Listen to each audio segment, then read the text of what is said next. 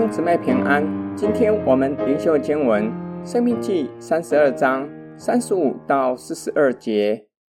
他们失脚的时候，深渊报应在我，因他们遭难的日子近了，那要临在他们身上的必速速来到。耶和华见他百姓毫无能力，无论困住的、自由的，都没有剩下，就必为他们伸冤，为他的仆人后悔。他必说，他们的神，他们所投靠的磐石，就是向来吃他们寄生的脂油，喝他们奠祭之酒的，在哪里呢？他可以兴起帮助你们，护卫你们。你们如今要知道，我唯有我是神，在我以外并无别神。我使人死，我使人活，我损伤，我也医治，并无人能从我手中救出来。我向天举手说，我凭我的永生起誓，我若磨我闪亮的刀，手掌审判之权，就必报复我的敌人，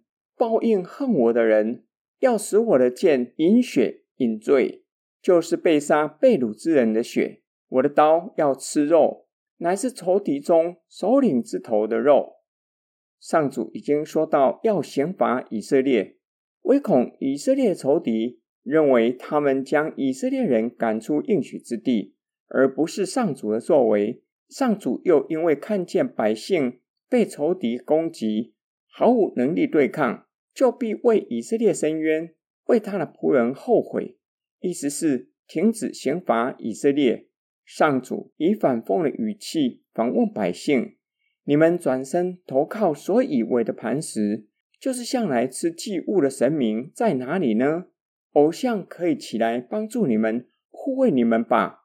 上主告诉百姓，如今你们要知道，唯有上主才是真神，在他以外无别神，偶像一点也不能够护卫你们。然而上主对人拥有绝对的主权，人的生命气息在乎上主，医治与救赎也在乎他。上主举手，且以他的永生起誓，他施行审判，必报复恨上主的人，将他们全然灭绝。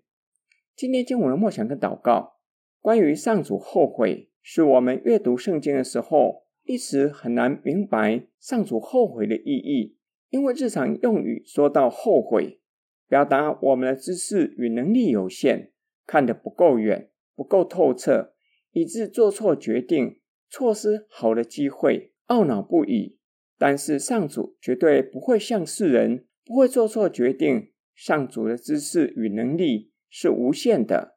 日光之下没有任何的人事物可以向神隐藏他自己。旧约圣经说到上主后悔，时常与神的子民犯罪，上主就兴起人事物刑罚被盗的子民有关，例如降下瘟疫。上主其实十分的痛心，希望悖逆的子民及时悔改，离开罪恶。神的子民若是及时悔改且离开罪恶，上主就不再降下所要降下的灾祸，甚至会以笑脸光照百姓，修复神与子民之间的关系。我们若是一时的软弱跌倒，与其懊恼深陷在罪的控告之中，产生极深的罪恶感，倒不如回转归向神，来到神的施恩宝座前，承认我们犯了罪，向神祷告祈求，求神赦免我们的罪。这样祷告必蒙上主垂听，